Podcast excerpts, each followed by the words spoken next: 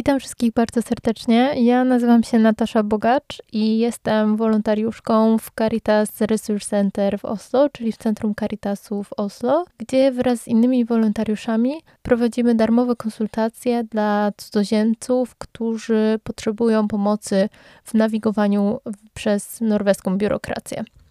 W momencie, kiedy 12 marca rząd norweski wprowadził restrykcje w związku z epidemią koronawirusa, nie mogliśmy już przyjmować osób w naszym centrum, dlatego uruchomiliśmy konsultacje telefoniczne pod numerem 23 33 43 61. Bardzo dużo osób dzwoniło z pytaniami, mm, oczywiście związanymi z zaistniałą sytuacją, bardzo wiele osób było zaniepokojonych, nie wiedziały, jaki mają dostęp do opieki zdrowotnej, jakie mają prawa, czy mogą się przetestować, jak teraz będzie wyglądał ich dochód, jeżeli zostały wysłane na permittering. Stwierdziliśmy, że w takiej sytuacji spróbujemy odpowiedzieć na te pytania w formie podcastu, ale że nie jesteśmy radiowcami, więc na pewno nie będzie to podcast profesjonalny ale obiecujemy, że będziemy robić wszystko, co w naszej mocy, żeby jak najlepiej przekazać Wam najważniejsze informacje o zaistniałej sytuacji. Stworzyliśmy ten podcast y, we współpracy z Caritas Norge, y, we współpracy z Caritasem, natomiast jest on finansowany przez Stowarzyszenie DAM. Zrobiliśmy pięć odcinków. Będą to odcinki, w których będziemy omawiać e, zdrowie i fizyczne, i psychiczne, szeroko rozumiane, czyli właśnie jak e, radzić sobie z lękiem przed e, zachorowaniem, jak radzić sobie z niepewnością, jeśli chodzi o przyszły dochód, ale także na przykład jak podróżować między Polską a Norwegią, kto ma prawo wjazdu do Norwegii i na jakich warunkach jakie mamy prawa, jak wygląda sprawa z Dagpenger, z zasiłkiem dla bezrobotnych itd. Tak e, zrobiliśmy też jeden odcinek, w którym rozmawialiśmy z Polakami pracującymi w ochronie zdrowia w Norwegii, żeby pokazać Wam, jak wygląda sytuacja z ich perspektywy. Więc mam nadzieję, że podcast będzie ciekawy i przydatny. Zapraszamy. Witamy w pierwszym odcinku cyklu podcastów na temat koronawirusa w Norwegii. Witam również moją współprowadzącą Basię Koprowską. Witam wszystkich. W dzisiejszym odcinku omówimy podstawowe informacje związane z koronawirusem. Naszym wirtualnym gościem będzie dzisiaj dr Trude Margrethe Arnesen z Folkehelseinstitutet, czyli Instytutu Zdrowia Publicznego, która odpowie na część pytań, które otrzymaliśmy od Was na Facebooku. Ale zanim to nastąpi, spróbujemy przybliżyć temat koronawirusa. Co to właściwie jest koronawirus? No właśnie. E, ja na przykład nie wiedziałam o tym, że nazwa wirusa to SARS-CoV-2, natomiast nazwa choroby, którą on wywołuje, to COVID-19. Okej, okay, czyli COVID-19 to nazwa choroby. Dokładnie. A wirus nazywa się SARS-CoV-2. Z tym, że nazwa SARS brzmi znajomo. To prawda. SARS to anagram od e, Severe Acute Respiratory Syndrome, czyli ciężki, ostry zespół oddechowy. A dlaczego SARS-CoV-2? Co tam mm. robi ta dwójka? Dwójka w nazwie e, oznacza, że jest to nowy wirus, ale nie pierwszy. Wirus SARS-CoV, czyli ten pierwszy SARS, pojawił się wśród ludzi w 2002 roku. Pamiętasz tę epidemię? Tak, właściwie pamiętam ją dosyć dobrze, byłam wtedy w gimnazjum, choć e, te doniesienia były nam dosyć odległe. Nigdy ten wirus nie był nam tak bliski na pewno jak ten SARS-CoV-2, który mm. mamy teraz. Tak, ponieważ tamten e, wirus dotyczył tylko Azji. Nie przeniósł się do Europy, dlatego nasza, nasza wiedza o nim nie jest tak rozległa. Tak, to prawda. Ja też słyszałam, że jednym z możliwych wytłumaczeń e, było to, że wirus SARS różnił się od koronawirusa tym, że e, tylko osoby, które miały objawy były infekujące, były zaraźliwe dla innych. Nie tak jak teraz przy koronawirusie, gdzie nawet osoby bezobjawowe czy przedobjawowe mogą zarażać innych. Bo okazuje się, że nawet do dwóch dni przed objawami e, już zarażasz innych, jeżeli jesteś zainfikowany SARS-CoV-2. Hmm, czyli zupełnie nieświadomie możesz e, zarazić innych. No tak, ale dlaczego korona? Dlaczego korona w nazwie? Dlatego, że ten wirus wygląda jak korona. E, kiedy zobaczymy go pod mikroskopem, przypomina kształtem koronę.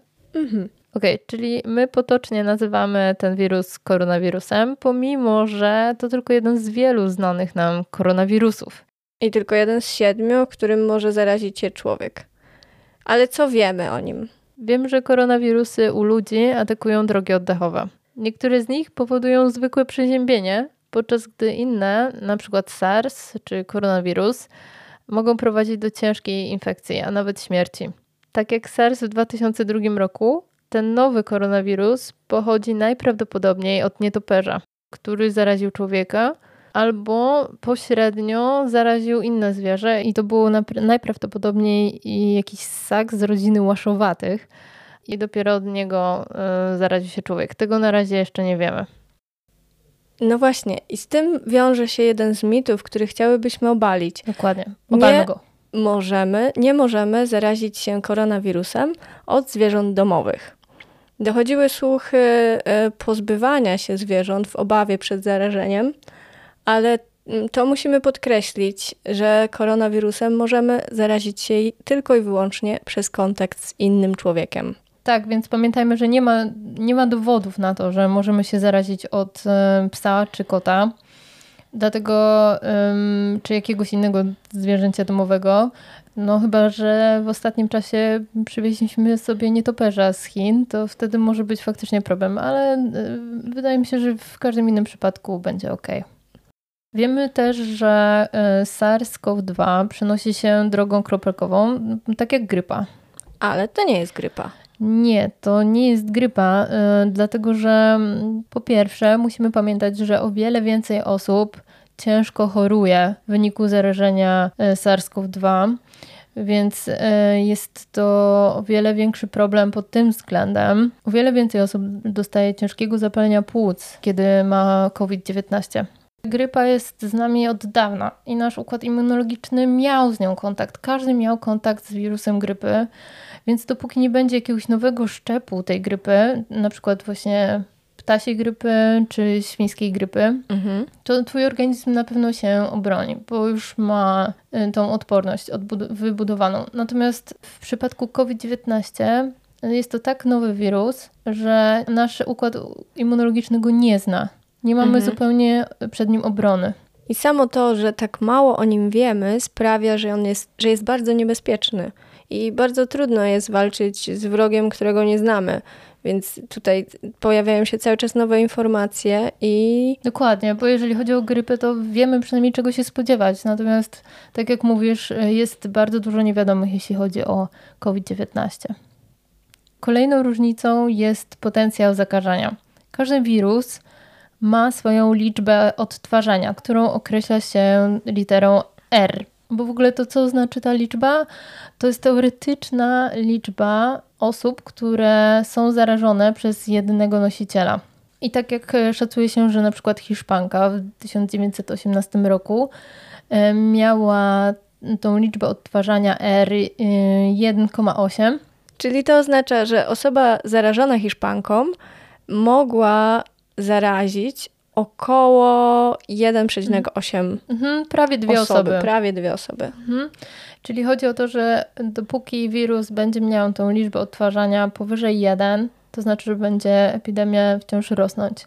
Dlatego wszystkie teraz kraje są bardzo skupione na tym, żeby sprowadzić R koronawirusa poniżej jedynki. I to dlatego właśnie zachowanie dystansu jest tak ważne oraz higiena rąk. To są te mm. dwa oręża, że tak powiem, które mamy, które są najskuteczniejsze, jeśli chodzi o obniżanie tej liczby odtwarzania. Z tego co wiemy w Norwegii teraz, ta liczba odtwarzania wynosi 0,5, co jest e, bardzo dobrym wynikiem. Tak, dokładnie. Wydaje mi się, że każdy kraj, który, któremu udało się obniżyć R poniżej jednego, świętował to dosyć znacznie. To znaczy, była to mhm. bardzo ważna wiadomość, którą przedstawiała zazwyczaj głowa państwa i wszyscy się cieszyli. Kolejną, wydaje mi się, tak ważną różnicą jest to, że jednak umieralność spowodowana COVID-19 jest wyższa niż wirusa grypy. Na początku nie było to dosyć jasne, ale teraz wiemy już to na pewno, że więcej osób zarażonych COVID-19 umiera w porównaniu z wirusem grypy. A jak działa COVID-19? No tak jak już powiedzieliśmy, on tak samo jak inne koronawirusy atakuje dolne i górne drogi oddechowe.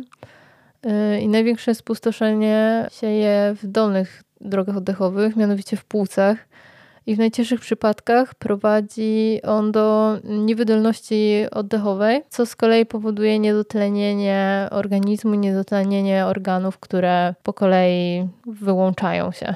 Teraz wiemy już o czym mowa i możemy zwrócić się z resztą pytań do naszego gościa, do pani doktor z Folkehelse Institute. Nagraliśmy ten wywiad telefonicznie w sobotę 25 kwietnia, żeby móc go dla Was przetłumaczyć. Co ciekawe, Trude spędzała ten weekend na swojej hycie, czyli swoim domku letniskowym, dzięki czemu wiemy, że zakaz wyjazdu na hytę, który władze norweskie wystosowały w pierwszym tygodniu epidemii, został już zniesiony. A to dobry znak. To chyba jeden z najbardziej dotkliwych zakazów dla Norwegów, Mhm, zwłaszcza w trakcie świąt wielkanocnych. dokładnie. A teraz witamy już naszego pierwszego gościa.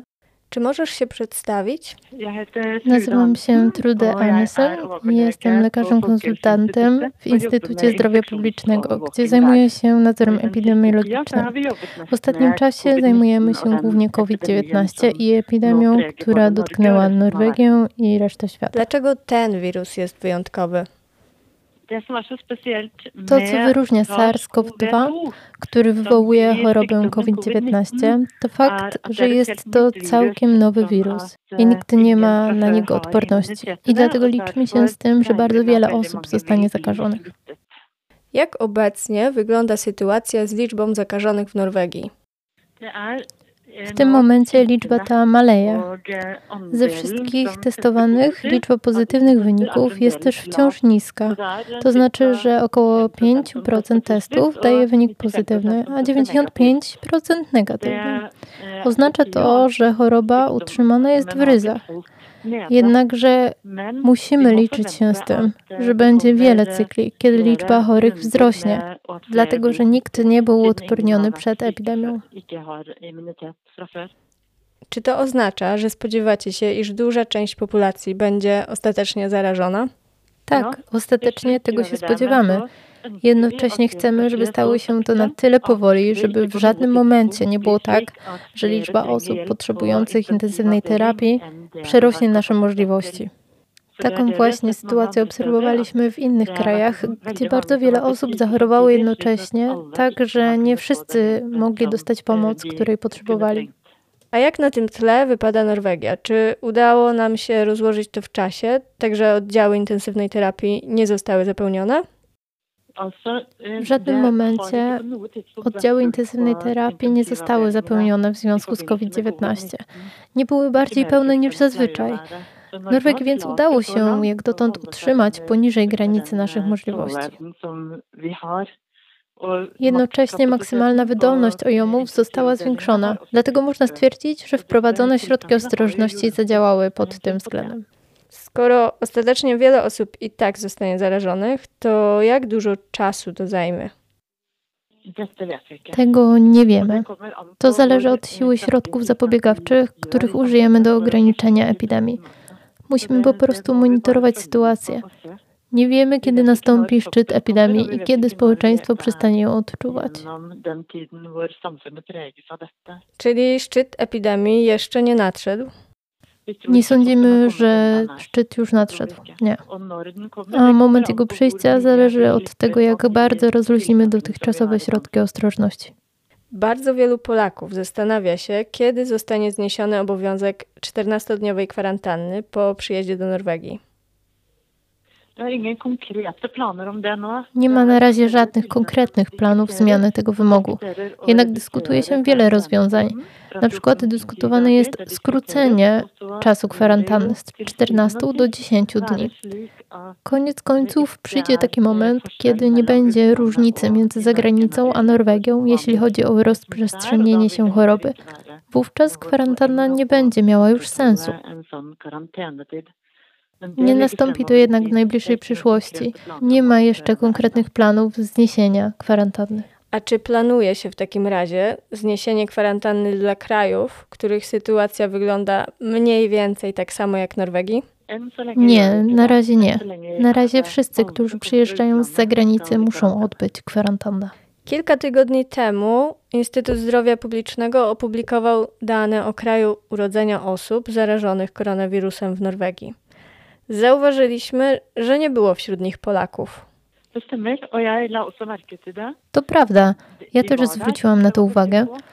Byli, ale bardzo niewielu, także nie było ich widać wśród najczęstszych krajów pochodzenia jeszcze. Polska to najczęstszy kraj pochodzenia imigrantów mieszkających w Norwegii, więc liczba zarażonych pochodzących z Polski jest mniejsza niż sugerowałaby to ogólna liczba Polaków w Norwegii. Jak dotąd potwierdziliśmy zaledwie 40 przypadków zarażonych Polaków w naszych statystykach. Więc jest to bardzo interesujące, dlaczego jest mniej osób polskiego pochodzenia niż przedstawicieli innych mniejszości. Można się zastanawiać nad przyczyną. Jedną z nich jest to, że nie testujemy wszystkich, którzy mogą być zakażeni. Obecnie testujemy tylko tych, którzy trafiają do szpitala, leżą już w szpitalu albo pracują w szpitalu. To oni są priorytetem, jeśli chodzi o testy, a także osoby starsze i w grupie ryzyka. I teraz możemy spojrzeć na Polaków przyjeżdżających do Norwegii. Może większość z nich to nie osoby starsze i w grupach ryzyka. Może to głównie osoby w sile wieku, które częściej niż w służbie zdrowia zatrudniane są w innych sektorach. To może być częściowe wytłumaczenie. Wielu Polaków ma pytania dotyczące maseczek. Wiele krajów wprowadza ich obowiązek.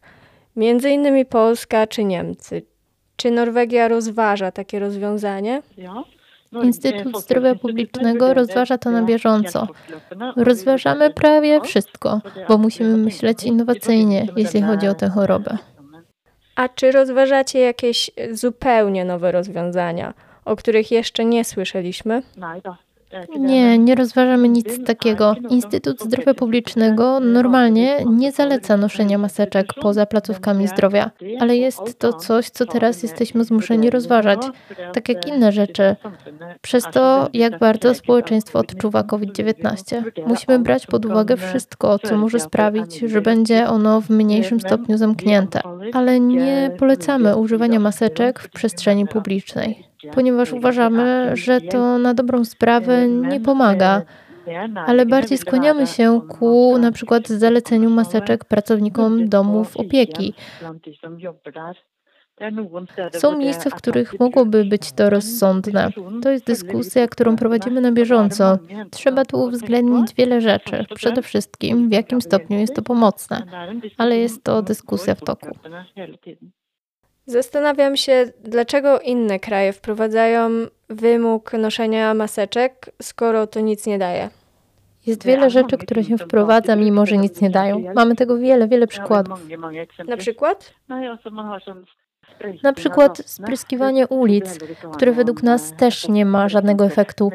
Historia medycyny jest pełna przykładów stosowania środków, które okazywały się nieskuteczne. To, że czegoś się używa, nie jest dowodem na jego skuteczność. Ale teraz mamy dobry powód, żeby rozpatrzyć to ponownie. I to też robimy, rozważamy to cały czas. Ale tak jak powiedziałam, powiedzenie, że wszyscy mają używać maseczek w przestrzeni publicznej nie wchodzi na ten moment w rachubę. O wiele bliżsi jesteśmy powiedzenia, że wszyscy pracownicy służby zdrowia mają ich używać, kiedy są w kontakcie z pacjentami w grupie ryzyka. W każdym razie taka maseczka, wbrew temu, co wiele osób myśli, nie chroni osoby, która ją nosi. Będzie w dużo większym stopniu chronić tych, którzy znajdują się w otoczeniu osoby, która ją nosi, jeśli ta osoba okaże się chora. To znaczy, że w ten sposób ta maseczka jednak działa. Jeśli używa się jej dokładnie, w prawidłowy sposób, i jeśli dana osoba jest, mm, to znaczy wszyscy, którzy mają objawy, muszą zostać w domu. To jest najważniejsze. Ale zaraz zanim dostanie się objawy, można też zarażać i nie wie się, kiedy to może nastąpić. Więc jeśli w tym czasie będzie się przebywać z innymi osobami i użyje się maseczki, będzie to pomocne w uniknięciu zarażenia tej drugiej osoby. Ale tutaj dużo warunków musi być spełnionych i widzimy, że jeśli na przykład maseczka jest używana nieprawidłowo, może to bardziej zaszkodzić niż pomóc. Trudno jest nauczyć kogoś prawidłowego używania maseczek. Nawet personel medyczny ma z tym problem. Więc jeśli mielibyśmy tego nauczyć całą populację, może się okazać, że to zamiast pomóc stworzy nowy problem. Dziękuję za to wytłumaczenie. Następne pytanie dotyczy ochrony oczu. Czy wirusem można zarazić się przez oczy i czy powinniśmy chronić je przy wizycie w szpitalu czy w przychodni? A więc jeśli na przykład dostaniesz ślinę prosto do oczu, możesz się tak zarazić. Ale taka sytuacja zdarza się bardzo rzadko. Ale to właśnie dlatego pracownicy służby zdrowia, którzy chcą się zabezpieczyć, użyją wówczas albo gogli, albo osłony twarzy, żeby ochronić oczy przed na przykład śliną. Więc nie musimy się o to martwić, kiedy idziemy na przykład do sklepu? Absolutnie nie. Chyba, że ktoś w sklepie napluje nam w oczy, ale to nazwałabym po prostu pechem. Dla mnie osobiście ważne są liczby, jeśli chodzi o COVID-19, ponieważ różnice w liczbach, na przykład ofiar, różnią się znacznie między krajami. Dlatego zastanawiam się, jak rejestruje się w Norwegii śmierć wywołaną tym wirusem. My w Norwegii mamy bardzo dobry system rejestracji zgonów, ale niektóre kraje mogą łączyć rejestr zgonów z rejestrem chorób, tak że każda osoba, u której wykryto COVID-19 i która umrze w przeciągu na przykład 30 dni, będzie liczona jako ofiara COVID-19. Tak robi się w przypadku niektórych chorób. I to czasami może dać oczywiście złą informację, na przykład jeśli taka osoba będzie potrącona przez samochód w ciągu tych 30 dni, to będzie ona liczona jako ofiara COVID-19. Ale ten błąd nie będzie duży. Więc to może być jeden z powodów tego, że niektóre kraje mają trochę większą liczbę zgonów niż Norwegia. Ale to nie jest główny powód. Głównym powodem jest to, że wiele krajów testuje o wiele mniej osób. Także my znajdujemy o wiele więcej chorych osób, dzielimy tą liczbę przez liczbę zmarłych i dlatego wygląda to tak, jakby umieralność na COVID-19 w Norwegii była o wiele mniejsza niż w wielu innych krajach, gdzie testuje się tylko tych najbardziej chorych. Zastanawia mnie też kwestia osób, które mają objawy tej choroby i umierają zanim zostaną zbadani na obecność wirusa SARS-CoV-2. Czy będą liczeni do statystyk jako jego ofiary? Czy są badani pośmiertnie? Zalecamy, aby ci, którzy umierają w domach opieki i na przykład jeżeli lekarz uważa, że to mógł być COVID-19, to żeby zostali przetestowani. Takie jest nasze zalecenie. Ale dotyczy ono tylko tych, którzy umierają w domach opieki. Tak, ci, którzy umierają poza nimi, nie są raczej testowani.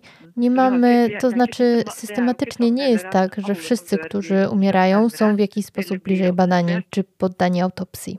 Nawet jeśli umrą na niewydolność oddechową? Główna zasada jest taka, że jeśli podejrzewa się, że przyczyną zgonu jest COVID-19, to wykonuje się test. Taka jest główna zasada. Czy może Pani powiedzieć coś więcej o testach? Jakich testów używa się w Norwegii? Jedynym zatwierdzonym testem do tej pory jest test PCR dostosowany do SARS-CoV-2, gdzie używa się jego fragmentu. Nikt nie hoduje wirusa, ani nie robi jeszcze testów na obecność przeciwciał. Testy na przeciwciała przyjdą już niebawem. Te testy potrafią pokazać, że przeszliśmy infekcję. Jest wiele takich szybkich testów, ale nie są wystarczająco dobre.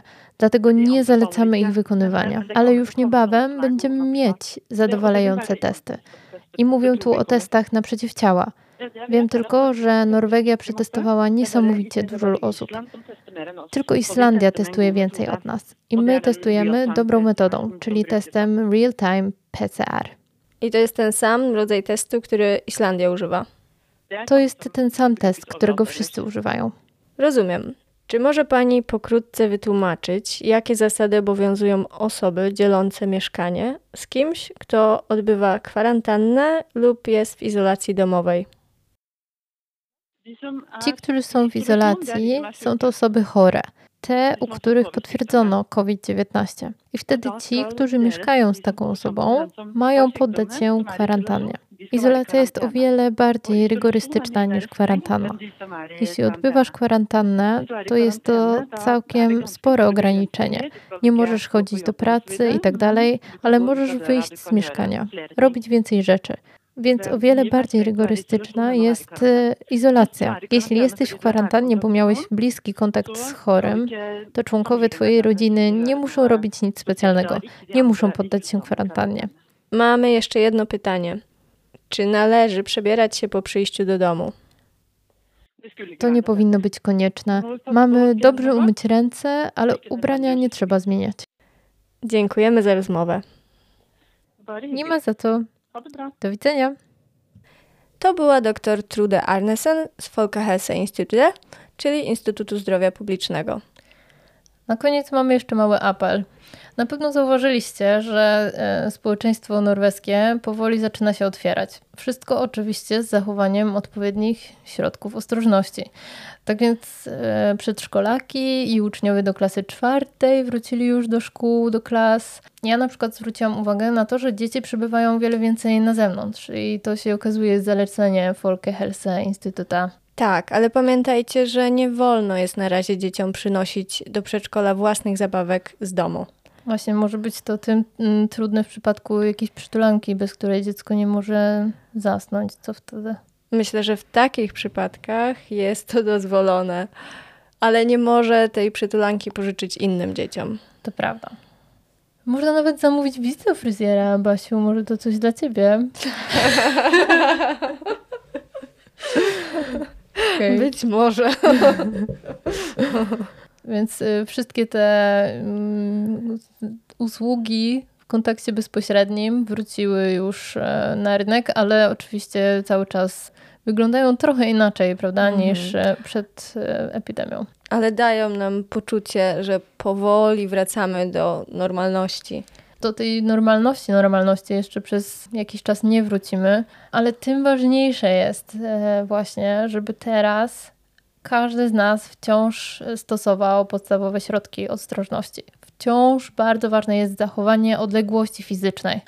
Jeżeli nie mamy auta, starajmy się używać roweru zamiast komunikacji publicznej. Nawet jeśli wciąż nie ma kontroli biletów. Dokładnie.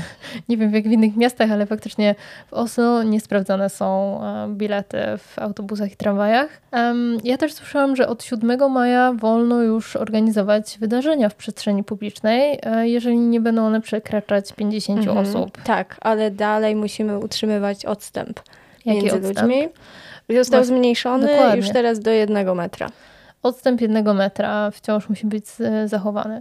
Częste mycie rąk weszło już nam na pewno w nawyk. Tego nawyku nie pozbędziemy się jeszcze przez najbliższe miesiące. A przynajmniej nie powinniśmy nie. się tego pozbywać. No i nawet jeśli nie nosimy maseczek, to pamiętajmy, żeby każde kichnięcie, kaszlnięcie zasłaniać łokciem albo używać chusteczek. To jest też bardzo ważne. I e, ważne jest też, żeby przed wejściem do sklepu użyć płynu dezynfekującego. Na pewno założyliście, że przed każdym sklepem przy wejściu jest, stoi taka butelka płynu. Mhm. A nawet niektóre sklepy wyznaczyły do tego specjalnych pracowników, którzy nie wpuszczą nas bez spryskania rąk e, płynem dezynfekującym. Tak, to prawda, też to zauważyłam. Możemy też ściągnąć aplikację Folke Health Institute Smittestop, która wyśle nam powiadomienie, jeżeli ktoś, z kim mieliśmy kontakt, okaże się chory. Tak jak już mówiliśmy, właśnie jest to ważne, dlatego że nawet osoby bez objawów mogą już nas zarażać, ale o tej aplikacji powiemy więcej w kolejnych odcinkach. I bardzo ważne jest też, e, żebyśmy zostali w domu w przypadku jakichkolwiek objawów przypominających przeziębienie. Jeśli ty lub twoje dziecko, ktokolwiek z rodziny ma objawy, Mogą to być lekkie objawy, zostańcie w domu. I nawet jeśli one miną, poczekajcie jeszcze jedną dobę, zanim wrócicie do pracy, do szkoły, do przedszkola. I jeszcze taka, takie przypomnienie, że jeżeli wasza sytuacja rodzinna czy mieszkaniowa utrudnia wam, czy uniemożliwia wam odbycie kwarantanny albo izolację, możecie zgłosić się z tym problemem do swojej gminy, ponieważ gminy są zobowiązane udostępnić wam alternatywę mieszkaniową w tym celu, na przykład hotel. Od momentu, kiedy ja z Basią nagrywałyśmy ten odcinek, oczywiście nastąpiły zmiany. Teraz wiemy już, że wszystkie dzieci w wieku szkolnym wróciły do szkoły. Wiemy też, że kwarantanna została ograniczona z 14 do 10 dni, tak jak e, padło to u nas w wywiadzie. Natomiast rząd mówi też o tym, że kwarantanna po przyjeździe do Norwegii będzie najprawdopodobniej obowiązywać całe lato. Natomiast decyzje o ewentualnych wyjątkach od kwarantanny będą podejmowane na bieżąco. Można też spotykać się w grupie z ludźmi, którzy nie mieszkają z nami, nie 5, a 20 osobowej. Natomiast od 15 czerwca liczba osób na różnych eventach będzie zwiększona z 50 do maksymalnie 200 osób z zachowaniem jednego metra odstępu. Od 1 czerwca dzieci będą mogły też wrócić y, na szkolne treningi na baseny, a od 15 czerwca te baseny będą mogły być otwarte dla wszystkich. Podobnie z siłowniami. Nie jesteśmy w stanie przewidzieć, kiedy wejdą nowe zasady, dlatego jeżeli nie usłyszeliście o nich teraz, na pewno omówimy je w przyszłych odcinkach. To był Jeszcze raz. To już wszystko, jeśli chodzi o nasz pierwszy odcinek podcastu o koronawirusie w Norwegii. Dziękujemy wszystkim za udział. No i zapraszamy na odsłuchiwanie kolejnych odcinków. Trzymajcie się zdrowo i do usłyszenia. Do usłyszenia w kolejnym odcinku.